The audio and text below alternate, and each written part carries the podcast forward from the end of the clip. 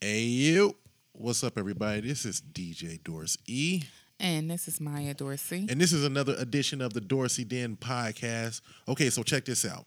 We got a um, Zoom call that we're doing, and this one is actually kind of interesting. It, it- it's a different take on entrepreneurship that I thought was a good discussion that I was introduced to uh, just through.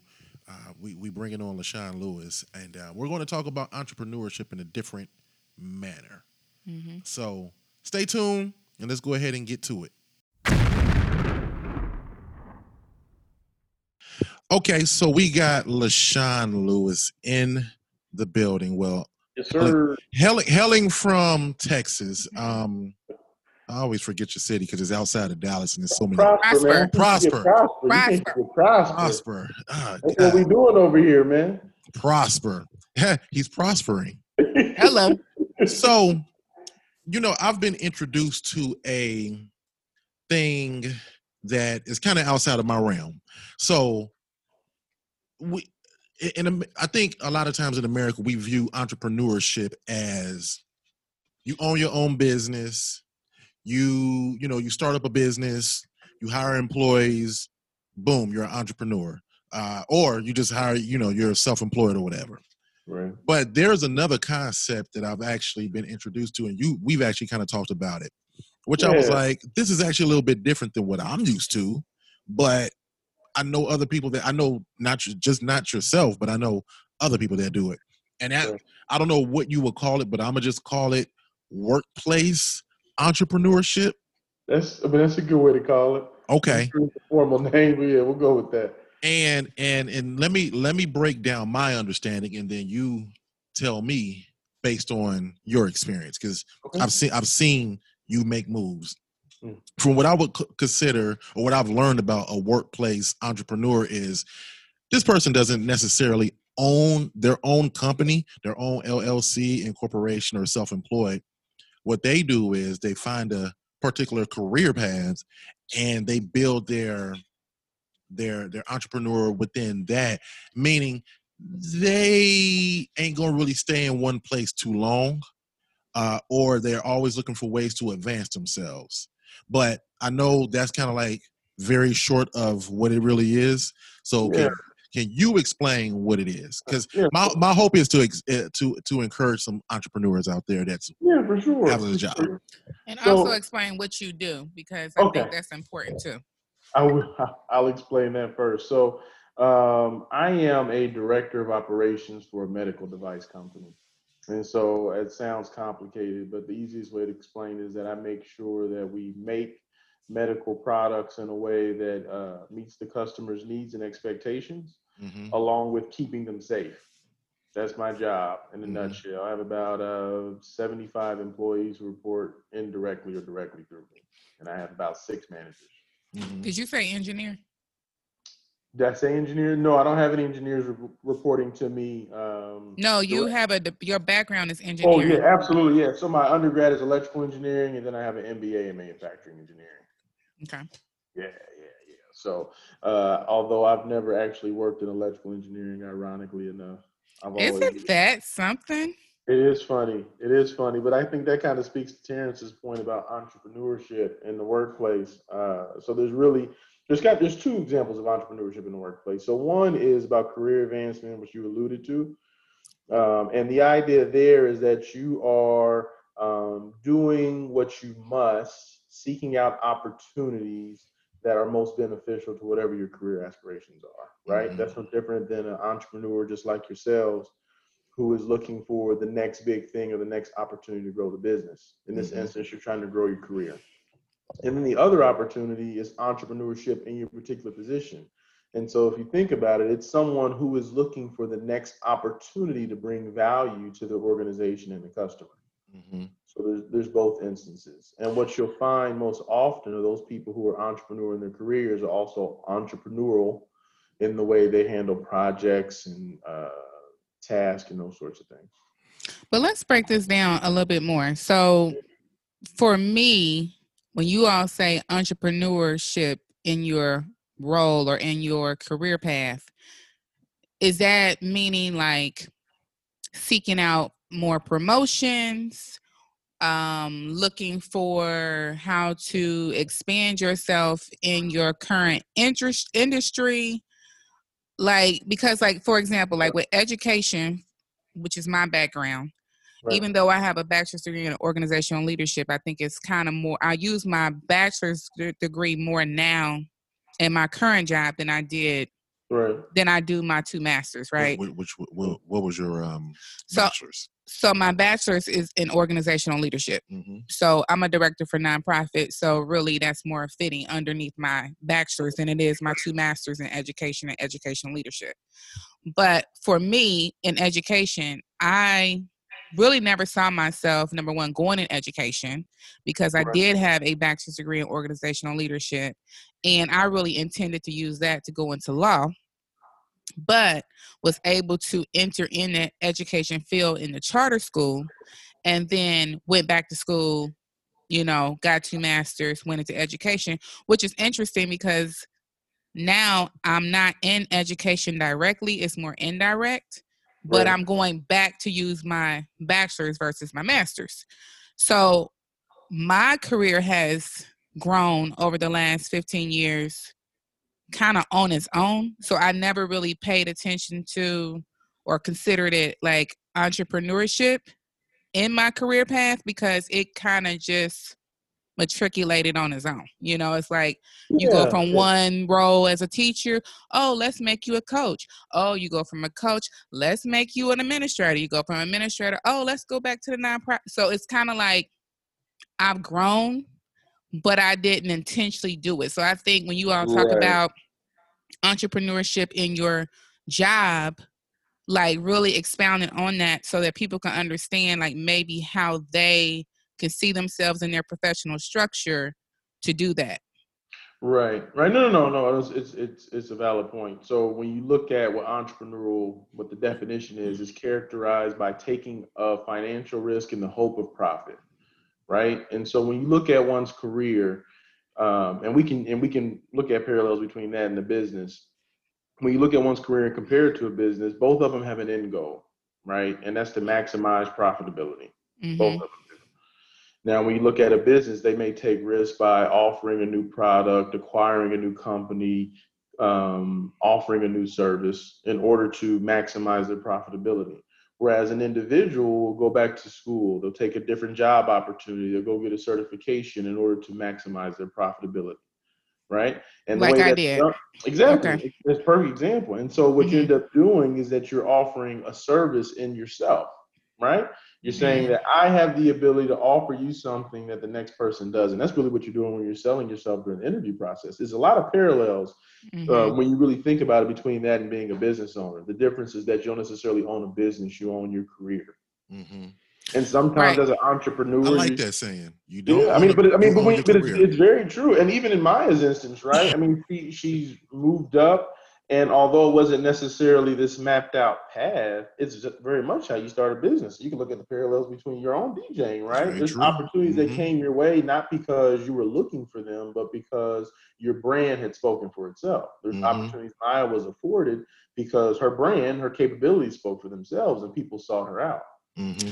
Which is very interesting because, okay, my first business at 19 was being a licensed nail tech, right?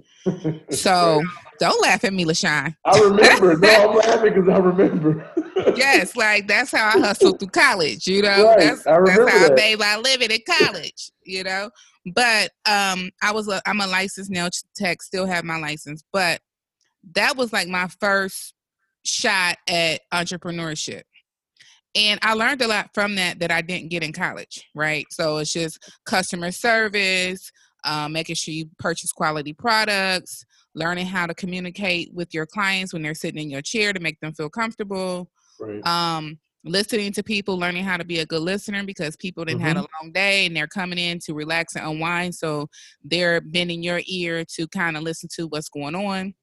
Remembering and being reflective of um, what happened last time and remember, remembering to ask about you know um, how's your daughter doing you know how's your grandmother doing that was you know so like those right. those communication inter, interpersonal skills that i learned um, as an entrepreneur at 19, I just never really thought about how they may overlap or have overlapped in my career in some sort of subliminal way that has afforded me opportunities too. So right. I think that's very interesting as well because I just never made that distinction yep. between how my entrepreneurial skills may show up. Career. Yeah, how they may mm-hmm. show up inadvertently. So and I think that's what a, a, lot of people don't do that, so they sell themselves short. Um, yeah. So I've been I've been fortunate enough to interview dozens, I don't know, probably bordering hundreds of people at this point, and a lot of times people um, don't necessarily realize their value or how to articulate their value. Mm-hmm. Um, but a good entrepreneur, and I think this is probably the, the, the subtle difference between maybe the traditional entrepreneur and, and workplace entrepreneurship. A good entrepreneur is always ready they have that one minute elevator pitch ready, ready to go. Always they can stay mm-hmm. ready to sell the mess out whatever product or service they're offering. Mm-hmm. Whereas in the workplace, that's almost discouraged because it's viewed as arrogant. That's um, true. But, but, the reality of it is, is that you can be confident and still humble. You know, uh, that's funny that you say that. I, I, when you said um, it's almost viewed as arrogance, one thing that I've learned as an entrepreneurship is how to sell myself. Right.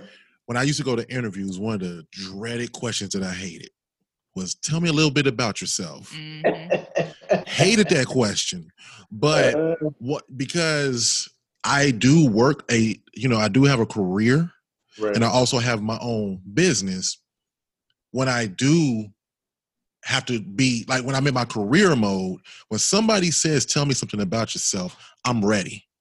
And I think it's me having my own DJ business right. has taught me how to do that.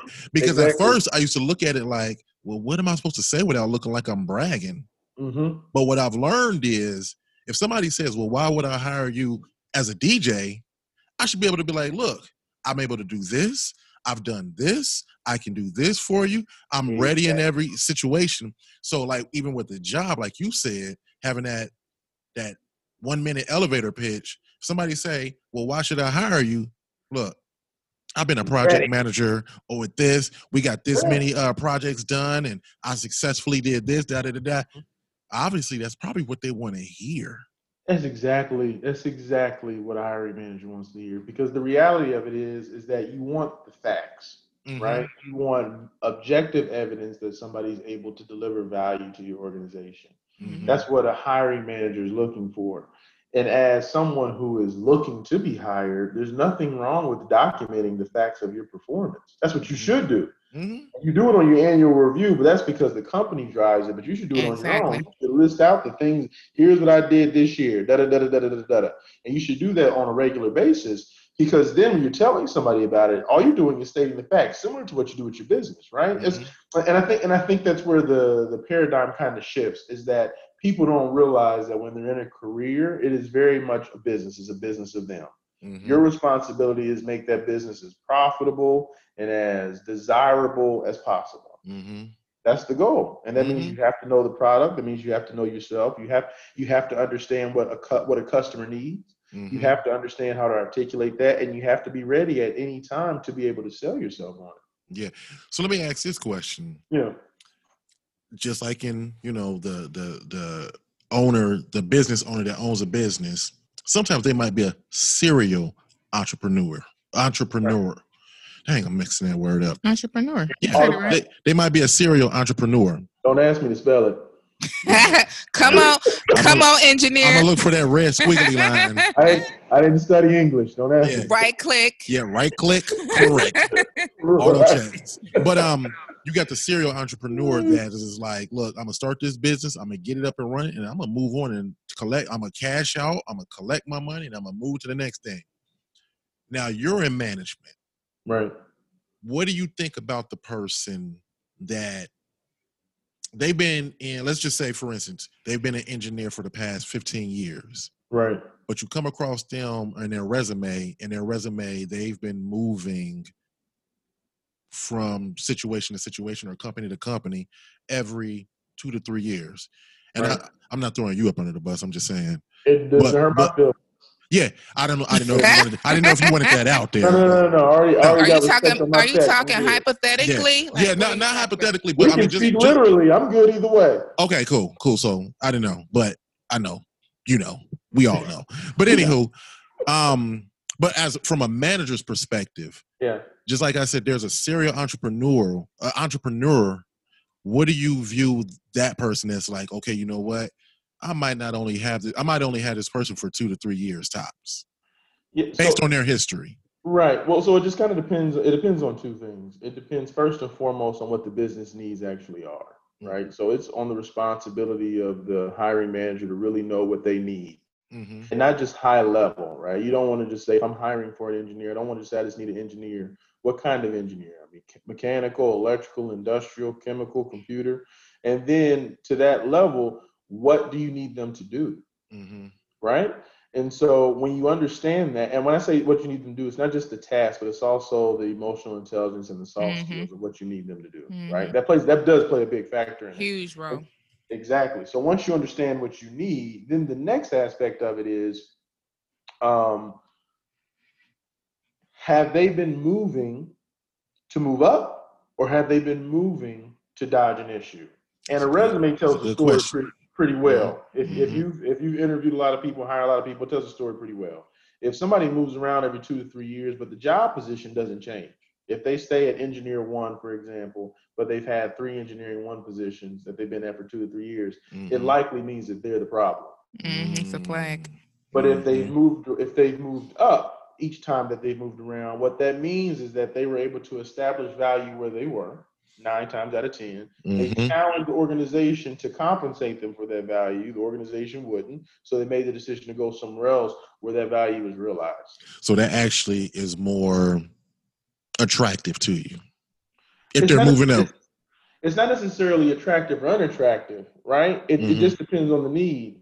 It- it's very specific to the need. I see what you're saying. you can have an engineer, and there's different levels of engineer. You have engineer one, engineer two, senior engineer one, senior engineer two. We'll use that just for just for the sake of explaining. If you have somebody who stays at the same company in the same role, but they start off as an engineer one and make their way to a senior engineer two, which is the highest level, or, or Mhm. even a principal engineer, and you need that's the position that you need to fill. That's just as acceptable because Mhm. what you're asking for is their experience and expertise Mhm. if you have somebody who's at the same position, but they've done it by jumping across three different companies, that's acceptable too because they have the expertise. That's where it becomes important that the hiring manager knows what they want. If they don't know what they want, they could easily be uh, blindsided by a uh, employee who doesn't have the appropriate experience, and they end up being a problem when they hire them. That's interesting because you know, like my father is one of those um, senior people now. He's a senior um, that was afforded You the senior as in age or senior as in? I knew you was gonna say that. Man. I already, I already felt it in my age. He's I felt it senior. in My father. he just graduated from high school. Like No, I have to. I, I don't think. my father. Yeah, but we was talking about senior management. I- Okay, yeah, I, I didn't. let know. me clarify. Okay. But Sean, bear with me. You know what I'm. You know what I'm doing. I do. Okay. All too well. Okay. So anyway, That was a real question. my father.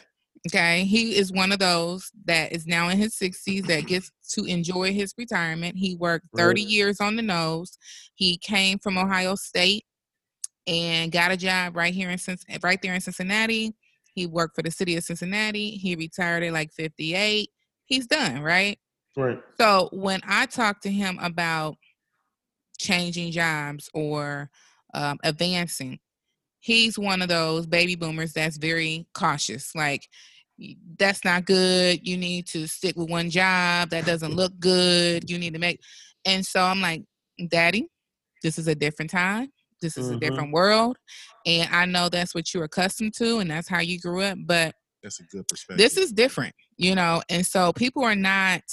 I'm in a retirement system. I'm fortunate enough to be in a retirement system, even with my current role, right? So I still have 15 years that's vested into a retirement system.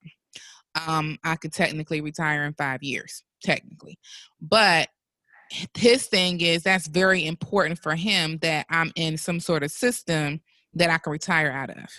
Even Right. though it's it, and I guess, you know, Terrence, we talked about it the other day about um what do you say positioning? you know how our parents should have like my dad could have positioned Yeah, me to Yeah. take over a family business or position me to carry on some sort of Or like us. professional legacy or, Or whatever. positioning our children. for- Yeah, but it yeah. came from a conversation where I was like, my dad is, you know, pretty well off, right? And Right, right. it would have been nice for me to be able to take over something versus going out here making my own path, which, you know, amen, I was able to do, I'm doing, right?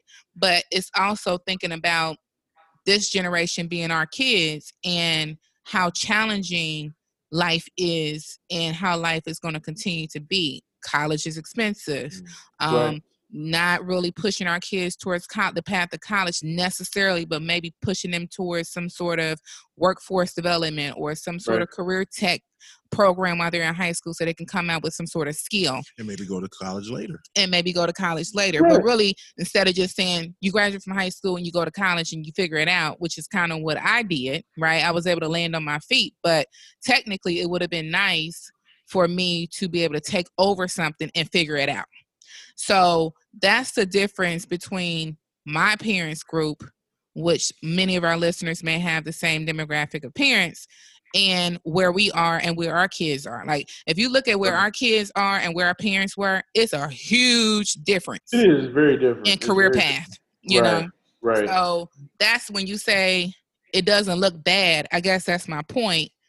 That's interesting because how we were brought up is it does look bad. You stick to one job, you Yeah. stick with it, Yeah. you work it until Right. you can't work it no more. You do everything you they can. will work 30 years on one job and yeah, retire. and, and Right, whether you right, get a right. raise Yeah, or not, whether you get a raise, a recognition, a job change, anything, it's like it doesn't matter. You stick to it because that's stability. That's a good. Yeah, no, no. To and to your point, it's changed, right? The the industries, all industries have changed because the generation that's come up next, uh, millennials, um, which I know, I know, me and Terrence fall into. Uh, millennials. 81. Not me, 81 and above. not me. You was But- born in I'm on you the missed the bubble. cutoff. but but but millennials, right? They they their desire and what they want for themselves are different. And Right. so now that baby boomers are retiring in droves, I think it's something like ten or fifty thousand a day. It's some insane number. But as they retire, um, hiring managers are realizing that millennials' experience and expertise is very different. A lot of millennials have now experienced two great um, financial crises in their Mhm. lifetime, and in their Mhm. work, the older millennials in their work lifetime. Yep. And so by by just and you guys can both attest to this. You mentioned a lot on your podcast. Um, by force, millennials oftentimes have to take different kinds of jobs, either because of layoff, either because the company is closed outright, either because the business is relocated, and that wasn't the norm for baby boomers. Mm-hmm. Businesses oftentimes stayed in the same place for a long period of time. And so, yeah, I mean, it's it's a different era. But I, but I to the question or to the point that you made, would it really be better if your parents or if your dad in particular has something to pass down to you for you to run? And hold on, before you answer, food for thought.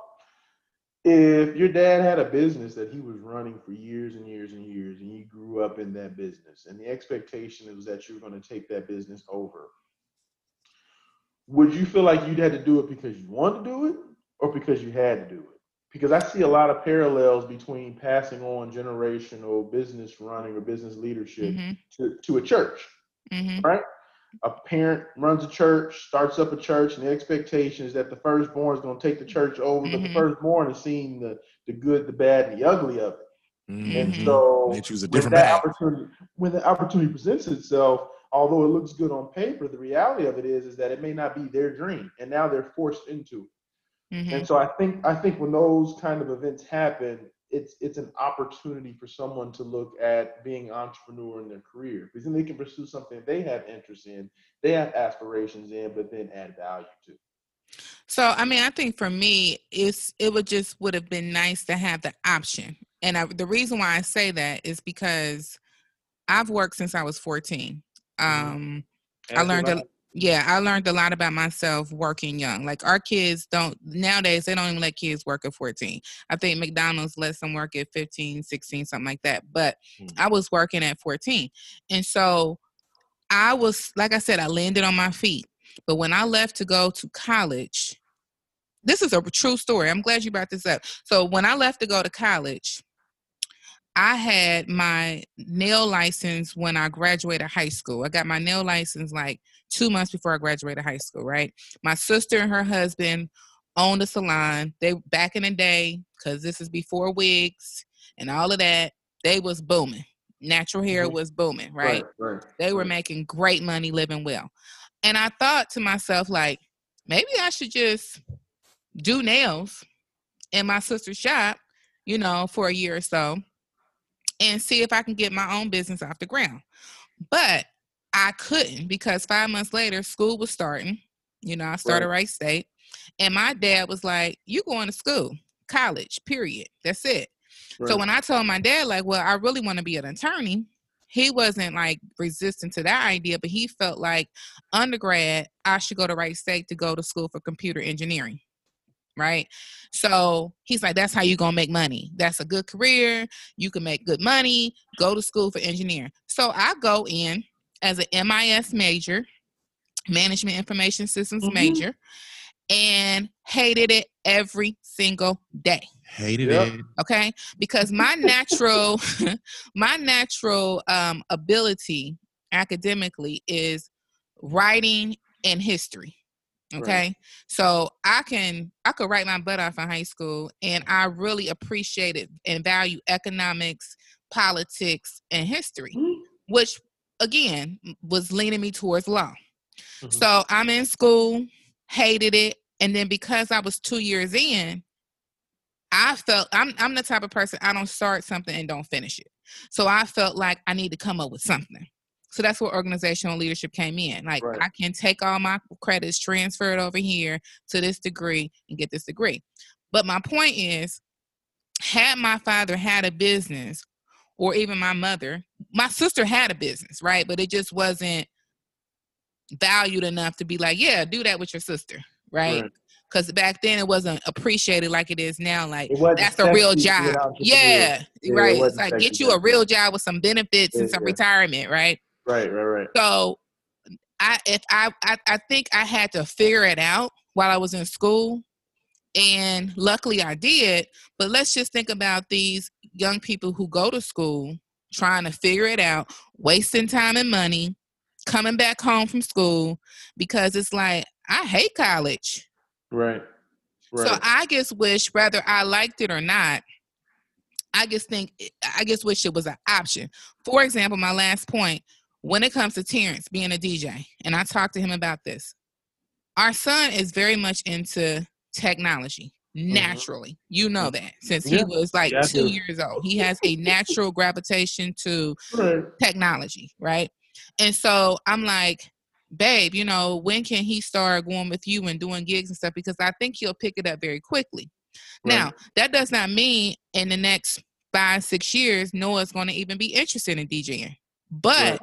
That option is available to him because that is a space that he's currently naturally kind of prone to that Terrence can create that path.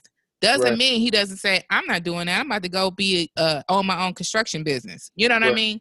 Right. But it's just, I think for us black people, we see it a lot with like white families, you know, affluent families where you have an option.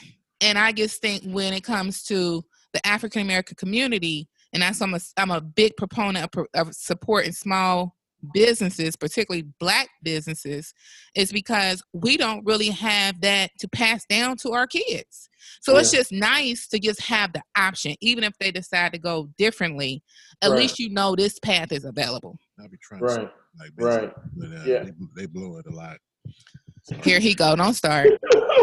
but but you you know what I, I I get wanting to have options. I guess I never my, and my parents have owned uh, business, some on grander scales, some on smaller scales, none of which they've been able to pass down uh, to my brother and I. But I, I've never thought I didn't have options, right? I, I think I think the thought that you don't have options is a limitation of what one thinks of themselves. And I think if you think highly of yourself and what you can do, I think the options are limitless. You just have to make up in your mind what is it that I want to do?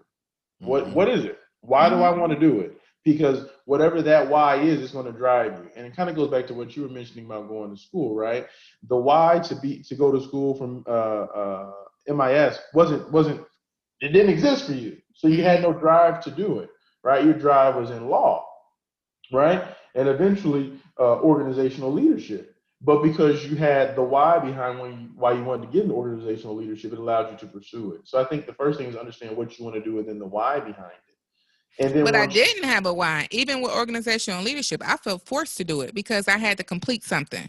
So as you see, I didn't even know what to do with it when I came out of school. Yeah. I was just blessed enough to be able to have a network that I was able to call up and say, "Hey, uh, right. I just finished school. Do you got a job?"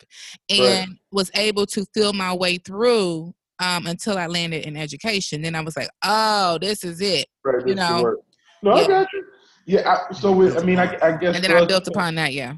Right. We've had that conversation a lot with Jalen, um, and so what what advice we gave him. Jalen, which is your son. Just that. Find out what you what you love. Find out why you love it, and pursue that. It doesn't have to be college. Joy and I have both gone to college. Um, so we're not at we're not um, against going to it, but we want him to have the option. And then once we help identify his why through giving him different experiences and identifying what different mm-hmm. experiences, then what we followed up with was, okay, this is what you want to do. Us as parents with the best capability, network, and knowledge that we have, what can we do to help you to achieve it? Right. And I think that's as much of a legacy as it is passing on a business because you're passing on knowledge, you're passing on experience, you're passing on expertise. And so we helped him develop a plan for what he wanted to accomplish in a way that's not going to cost him a lot of money, if any money. Uh, uh, he wants to be a physical therapist. That's not going to cost him any money or little money as a result of it. And I think that's just as powerful as entrepreneurship or having. Can you tell people why that's not going to cost him any money? Because oh, they trying to figure sure, out how sure. he going for free. yeah. So first, so first and foremost, uh, we ain't paying for his education, uh, and I said we ain't. Uh, we ain't mm-hmm. paying for his education. We made that decision up some time ago for a lot of reasons. One, um, because it cost too much. Uh, yeah, it cost too much. Uh, but then the other reason is because we both agree that if we ended up paying for any of our children's or all of our children's education, that they wouldn't value it. Mm-hmm. So we made a mm-hmm. commitment that we weren't going to save up money, and we've had the opportunity to to save up money for their education. Now, I know a lot of people disagree, and that's fine. And we've helped Jalen out along the way. Don't get me wrong, but that's the decision that that uh, Joy and I have made. Mm-hmm. Um, but when he made the decision to be physical therapy, we then we then pushed him directions that were less expensive. So the first thing that we pushed him towards um, was going to a community college, right? Because community colleges, Cheaper. if you find out that you don't like it, even if you got to get a loan for it, they're less expensive. They're less expensive mistakes than going to a four-year university. Yeah, it's like putting your toe on the water a little bit. Mm-hmm. Right, right, right. And if and if you find out that you don't like something, you can I mean you can easily change. I mean Sinclair University, I mean Sinclair University, Sinclair Community College. It feels like a like, university. It does. I was just about to say that, Maya.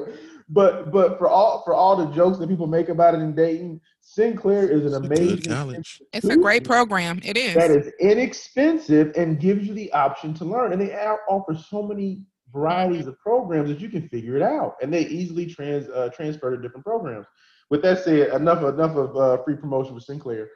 Um, okay. We, we, told him we told him about going to a community college, and then well, I think we've all taken classes. I've taken several classes. I have too for Wright State because it transfers right on over. To Wright that's State. right. That's right. And so um, we so we made we we pushed him in that direction. And then we also made it clear that we weren't going to help pay for his education. So we didn't want to set that false expectation. Um, and then and then the last thing that we did is that we tried to find viable alternatives. The first was going to be a track scholarship. Unfortunately, he was on the cusp of a breakout year, and then COVID nineteen happened, so he missed out on that opportunity. And so we always kept in, our, in his back pocket going to the military in some shape, form, or fashion. We made him take his ASVAB test before the season started, and then COVID nineteen happened. And so because of that, what he'll end up doing, he's going to be a Texas National Guard. Uh, he's going to be a parachute rigger, and because of that, uh, they'll give him about nine thousand dollars a year for um, undergrad. That's federal monies, and then about five thousand dollars a year for state monies. Mm-hmm. And so, uh, if he starts off at a community college and uses the smaller amount of money, um, keeping in mind Jalen's going to be in school for about six to eight years, um, he uses that small amount of money. He won't have to pay for it. He won't have to pay right. for his education. Mm-hmm. And then when he transfers to a bigger college, once he's done with his two years, Um, there's a school that has really good in-state tuition. He'll go there and it'll be covered. All he'll have to cover his room and board. And so mm-hmm. we've already agreed that we'll help him out with that um, uh, sometimes because we don't want to get too dependent on us. And then right. he'll also he'll also get a monthly allowance from the military that he'll be able to use for it. Mm-hmm. But we but we pointed him in that direction because yeah. Because we knew that we weren't going to pay for it. We we made that very clear, and so it was up to him to get scholarships. It was up to him to uh, find different options, but we helped him formulate that plan.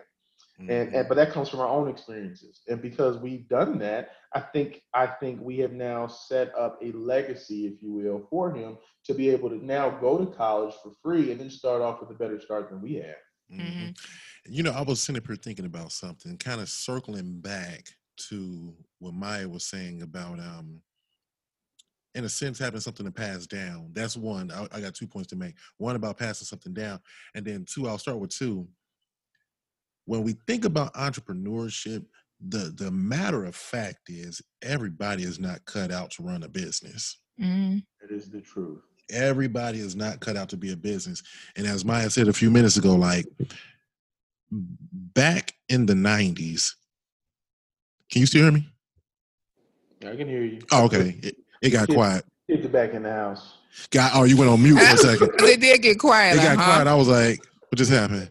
But um, yeah. So what happened is a lot of people are just not cut out to um run a business.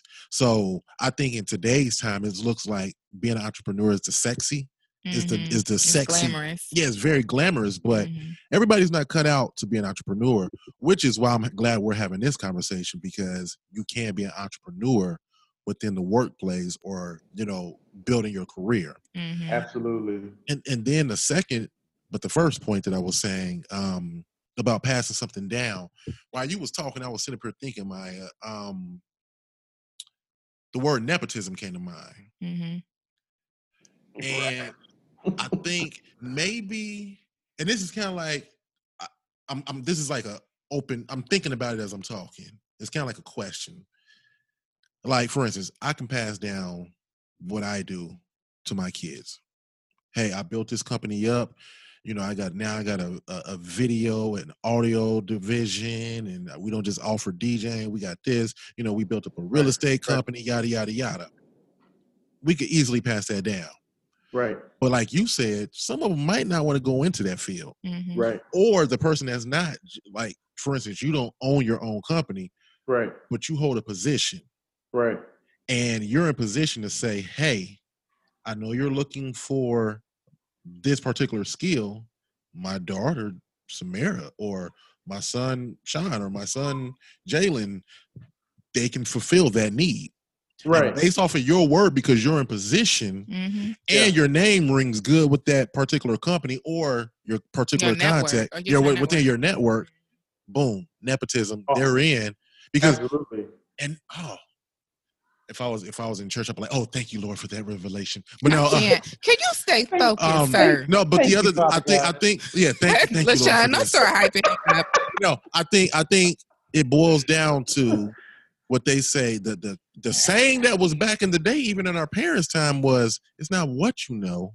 It's who you know. It's who you know. Yeah, network. Oh yeah, abs- absolutely. Yeah, nepotism. It, it is it's it runs rampant. It's always going to exist, um, and I think I am very thankful that God's placed me in the positions that He's placed me in because I can say confidently when I am looking for candidates, I care about the integrity and the attributes of what the person delivers, and I could care less about whether or not they're friends or family.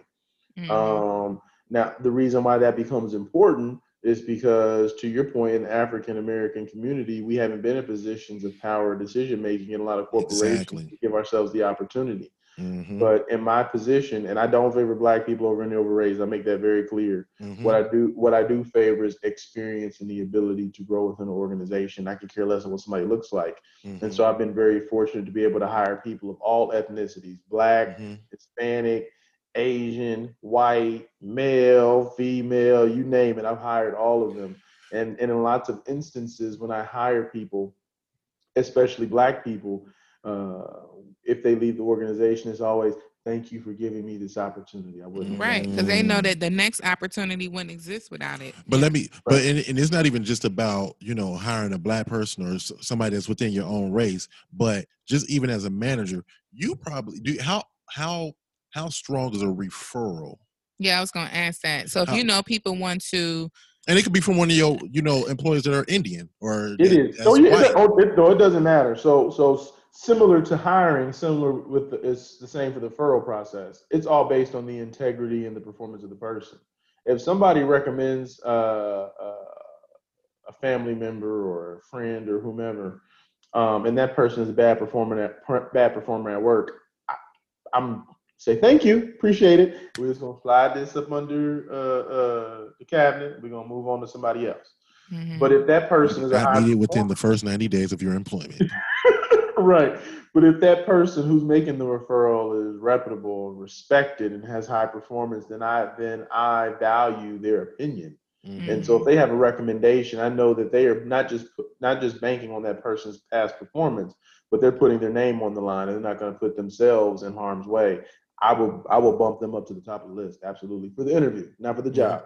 Mm-hmm. So I have a question because yeah. I I have been in positions of leadership too, and I've been able to hire maybe three people I know in different roles, and they've done well. I mean, people yeah. have been very appreciative of it. But let's just say you have an employee. Let's just say I'm a listener right now, and I'm like, huh, you know, let me explore this idea of entrepreneurship in my career field, and you know the question is is how do you approach that with your supervisor or your leader because like fortunate i'm gonna say for me for example my leader a couple leaders ago because i haven't had all great leaders let's just be clear yeah, but i had hello i had one that was really um she really saw my value and right. she pushed me right and so right. I was like, I'm just gonna stay teaching. She was like, No, you're gonna come out that classroom because you got other skills that you need to utilize, right? So I appreciate her seeing something in me and investing in me professionally. And she she texted me about three months ago and was like, I heard you're doing great things. So right. good, you know, good for you. But yeah.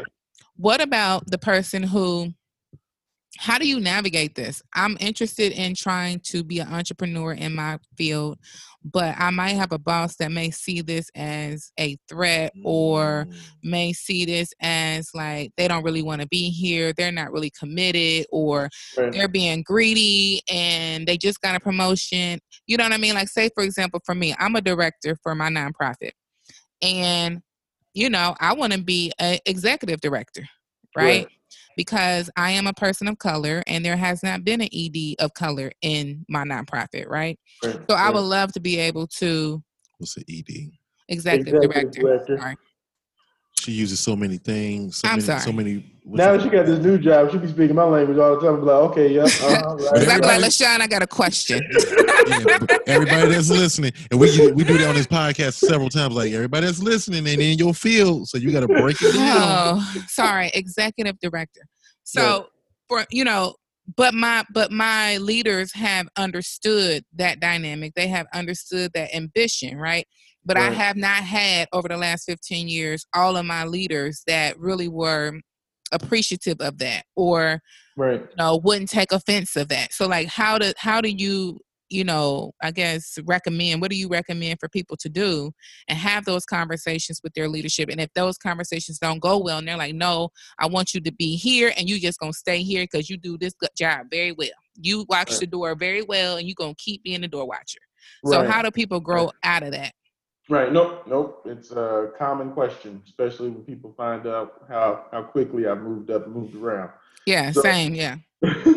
So the the first thing, kind of going back to what do you want and why do you want it, but that, that goes without saying. You want to be the executive director in this instance. Well, then the next thing I would advise anybody is to then assess who the executive directors are in that organization. So whatever the job is, assessing the people who are at that position.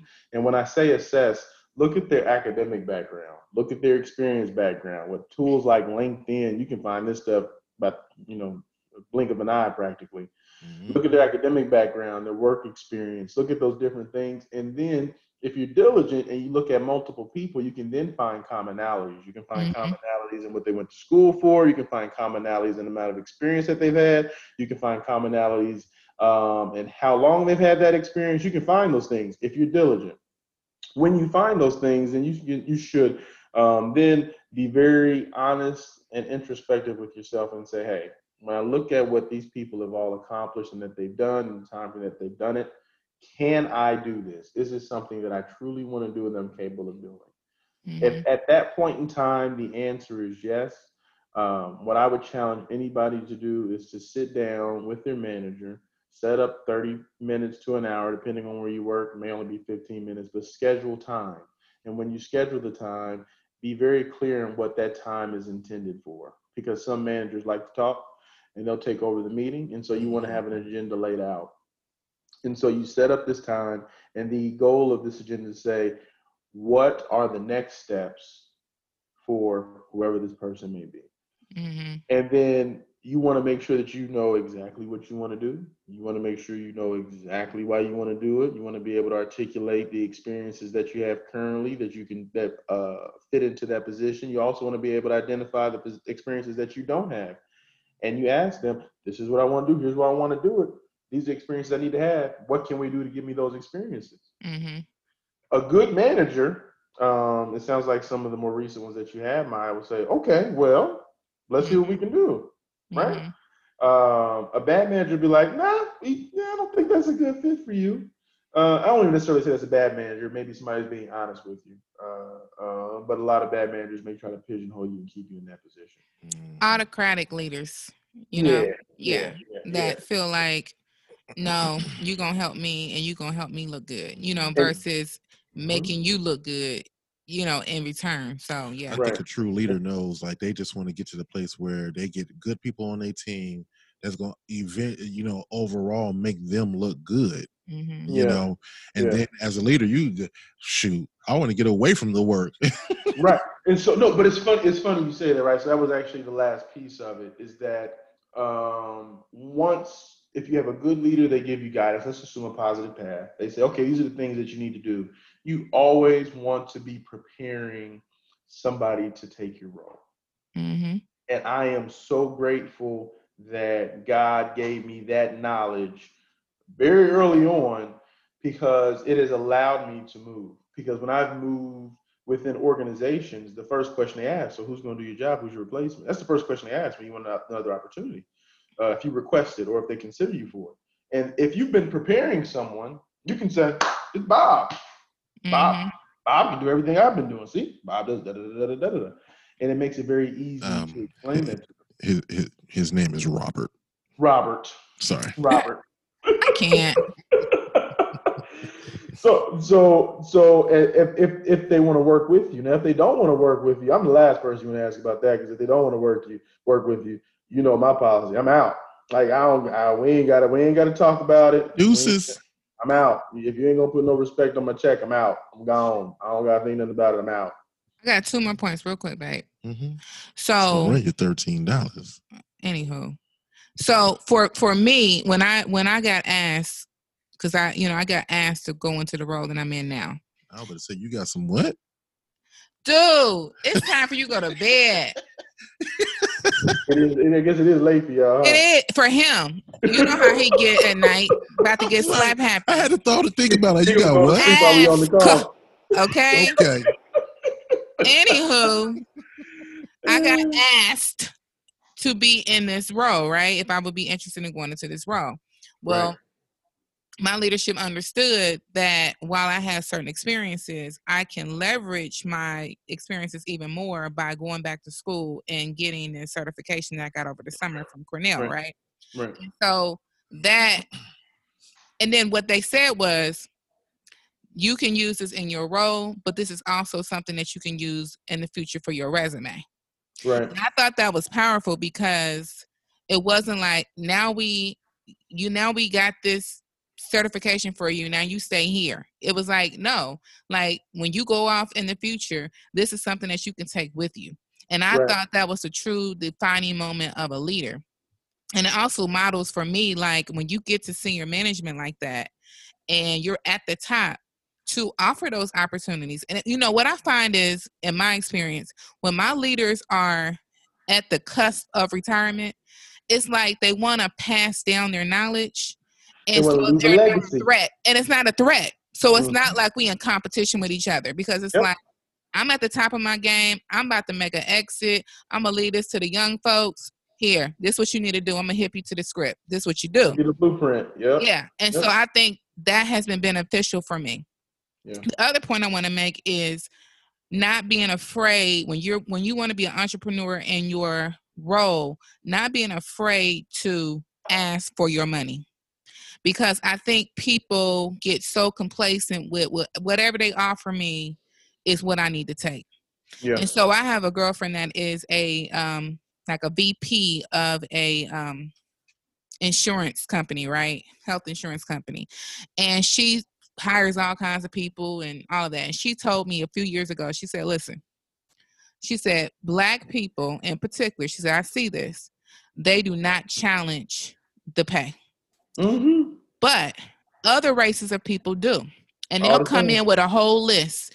I need moving expenses. I need yeah. um this amount of money in my 401k.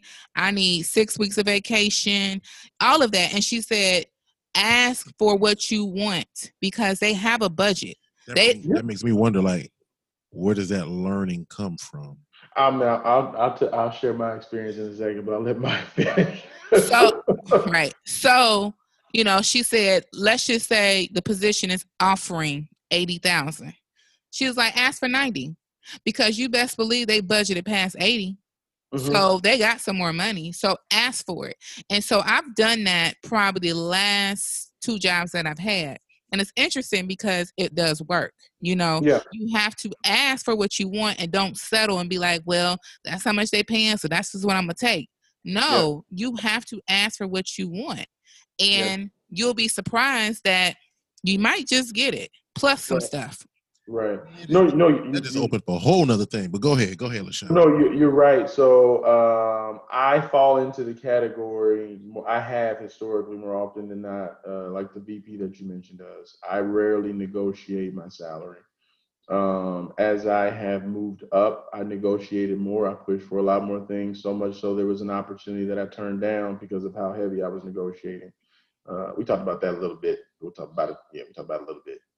And so, um, what what I think the challenge is, and I and I would recommend to anybody is to um, don't tie your worth to a dollar amount, mm-hmm. right? Because what happens, and I, I'm speaking from personal experience, they will give you more money than you ever thought that you would get in this position. Now, to you, it's a lot. Mm-hmm.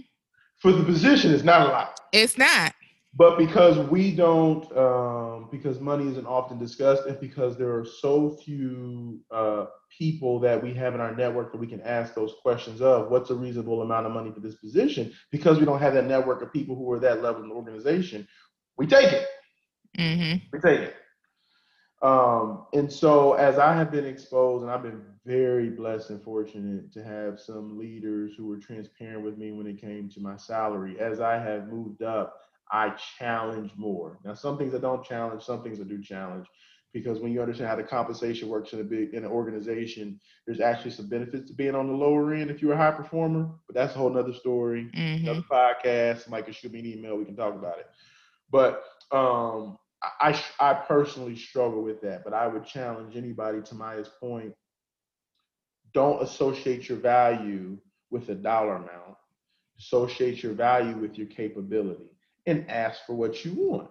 Mm-hmm. Now, if they say that they can't give you what you want and you push and they still can't give you what you want, if you really want the position, accept it. Mm-hmm. But but but but that doesn't mean you go in there accepting whatever they decide to give you. Because there's mm-hmm. always there's always more room. There's always more money always. somewhere. Always. Yeah, this this this will probably have to go into another part too because I'm thinking about pros and cons about being an entrepreneur, like owning your own company versus being an entrepreneur within the uh, workforce. Because my mind immediately went to if they're trying to hire me and they're saying they're going to give me 80 and I want 90, am I in position to walk away from it? Versus when I, you know, out here, you know, uh, the the other side of it being an entrepreneur with your own company, a lot of times you got a few things working. But they're not going to it's not about you walking away from it either. So by the time you get to the conversation around money, they probably have made They you an want you. offer. They want So at the end of the day, they may just say we don't have it in our budget to give you. you. However, we can talk about this again in six months to a year and talk about bonuses or future raises. But it's not you you wouldn't necessarily be at the point where if you don't take it, then you don't have the job because they're at that point well, you don't ask for money up front. But by the time they ask give you an offer, that's when you can start want- talking dollars. Yeah, because they, want they, you. They want you. They want you. You have lots of leverage for sure. Yeah, man. So check this out. This it- it's funny that we're having this conversation, and I think I, I just thought about a story that back in 05, about 04 really, go back a little bit further, I started reading a book that everybody knows what this book is when I say it. That made me Rich kid, poor kid. uh, see you don't even know the book. It's Rich Dad Poor Dad. You know what I was talking about. yeah, you didn't know what you was talking about though. Shut up. Rich kid, poor kid. But um, Robert Kiyosaki. How Yeah, about that? Rob- you know, I read a book called Rich Dad Poor Dad. I think a lot of us has read it. And I remember thinking back then, this is when I left my job to go full time commission, my first sales job. Yeah, I remember that. Oh, I know you remember. the peanut butter and jelly days. Yeah. I just I, I remember thinking and having this mentality because Robert Kiyosaki really pushed it, which was entrepreneurship, entrepreneurship, entrepreneurship. But he also came out with a book called Cash Flow Quadrant too, that was like, you know, which quadrant are you in? You could be in multiple quadrants, meaning you're either self-employed, you're employed, you're an investor, and I forgot what the other one was. Um, but Come on, scholar. was this is his book but um i think the one thing that's not really pushed because now we look at entrepreneurship as a sexy so much Yeah. is you know being able to find something that you love and work in it too Mhm. Right. you don't you don't have to own it uh and i don't know if you tuned in i'm listening to this battle right now that's making me scratch my head a little bit because i think it's a little this is my first time really saying something like out loud kind of, i ain't gonna say against charlemagne um joe budden and charlemagne are kind of like going Yeah, at it have you been have you been watching that I And missed I've been it. keeping up with it a little bit, not a lot, not a lot. and, and, and What's it's they going back and forth well, about? 'Cause I basically joe budden following. joe budden has a podcast and it's with Yeah. spotify Mhm. Well, I thought he was leaving Spotify. well yeah he is leaving spot well he, i think he actually just left Yeah, And he- month, yeah. yeah, he's talking about ownership. Like, you know, they wasn't offering enough, and he's like ownership. And then Charlemagne is like, yo, I work for iHeart, and we just did a partnership, and yada yada yada. So there's this ownership versus you- Partnership. partnership. And Mhm. I think we look at ownership like some people are like, yo, I'd rather rent my home than own it. Mhm. You know, um, so I think I think we have to look at both sides, which is the reason why I love talking about having this conversation because there's Right. always two sides because everybody's not built for ownership. Some people say, Yeah, I don't. I don't want the headache of fixing the toilet. Or I don't want the headache of doing my own marketing, so I'll partner with somebody. It's the same thing with leasing a car versus buying it. You know what I Yeah, mean? I It's mean, all it's- about preference. It's really. all about preference and what works best for your lifestyle. Right, exactly. What are you Uh, trying to accomplish? I mean, that and makes, that makes a big difference. Yeah, and I just, you know, I think it's healthy to have even this conversation like entrepreneurship ain't for everybody. And we got to stop looking at it like if you're not an entrepreneurship, you're sucking in life. No, you could be an entrepreneurship. You could be an entrepreneur within your career field. Yeah, the Yeah, Lewises are pretty blessed, and and and I am not an entrepreneur. Mm-hmm.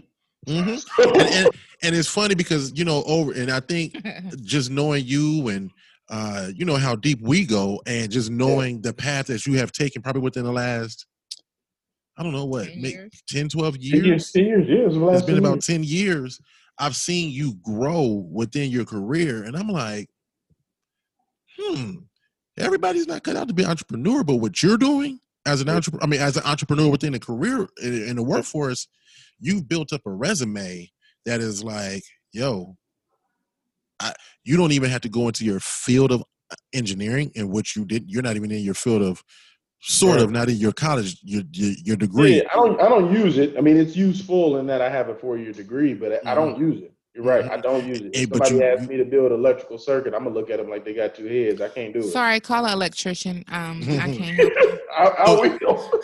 so, and, and you built it, and I think it goes the same for anybody. Really, once you find an opportunity, you build upon every opportunity, and opportunities always presents other opportunities, and you keep right. on just it's building blocks, building, yeah, building, man. building. Yeah, and uh, I mean it's it's a good point, and I try to take every opportunity to share that with people. I don't. I think, um, especially in the Black community, we haven't been privy to that, any of that. Mm-hmm. And I truly believe that I've been put in the position I have to be able to share that, um, to share the blueprint. And not that I've arrived, there's still things that uh, Joy and I want to accomplish in life, but I feel like we've been blessed far more, far, far better than we deserve because God's put us uh, in positions to be able to share mm-hmm. what, what, what, what I've been able to do. I'm, mm-hmm. I'll be the first to admit, I feel like I'm smart, but I'm not that smart. My career is not my own in the sense of I could have done it by myself. Absolutely. Um, and so and so when I find out when I find out something, I'm like, hey, let me tell you. If I ask you something, I'll be like, sure, let me tell you. I mean, and it doesn't matter. I, and I try not to hoard the information, right? Because mm-hmm. I realize that it's much better for me to pay it forward and tell somebody or give somebody else the opportunity to hoard it. Because if there are more people who are in positions of power and decision making who don't look at skin color, then it'll give us black people more opportunities to be in those positions for sure. And that's the thing that I wanted to say too is like I echo what you what you said. Like my career is really God ordained too, you know. And I think because you let go, because you let go and you let God. Whatever. I can't. No, for real, you did. I did let go and I did let God. That's how you so said it. right. Sometimes it's. Silly. I guess he's right, but you know how he said it. You know, no, it's the package. Give, you don't want to give him no credit when he's silly. I don't blame. You know, it's the package. but that is true.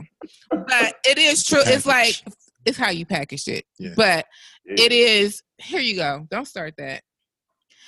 So for me, don't get in trouble in front of company, Terrence. Don't get in I trouble. Cannot. Please stop. You are no longer company. Like at all. Like this is your brother, and you need to get him together. Okay. But for me, I did. It got to a point in my yeah. career where I was like, I'm not pursuing nothing else. Yeah. I was supposed to be an attorney. I was supposed to be yeah. a criminal attorney right now. Right. Right. Uh, Thurgood Marshall was one of my you know, legal idols, and I was like, Rest in peace, Chadwick Boseman. Right. Yeah, but I was like, I'm gonna be this awesome criminal attorney, right? But I believe the path. She said Thurgood Marshall for anybody didn't catch the reference, but go ahead. I'm sorry. But for me, my path really was like ordained by God because I never really selected it, you know. So it's like right. everything else has kind of like piggybacked off of one thing and then another thing and another thing and another thing, and you become here.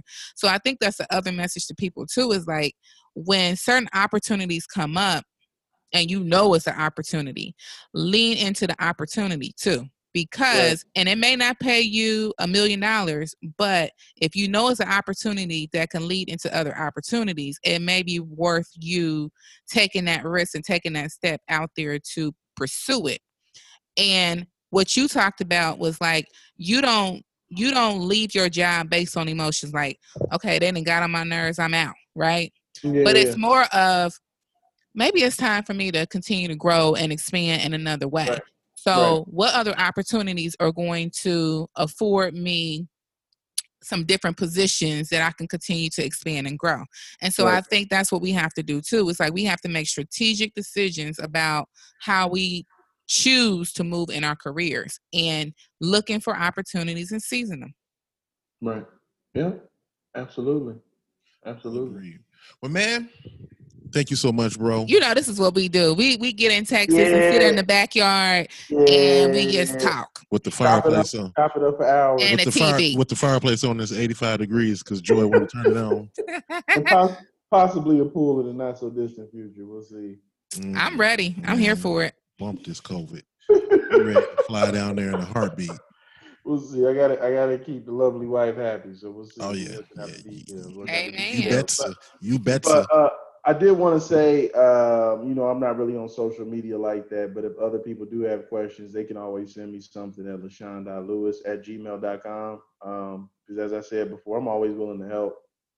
Uh, if somebody has career questions or what have you. Um, yeah, definitely. I enjoyed it. Absolutely. Well, you you definitely listen to the podcast because you know that was gonna be my next question.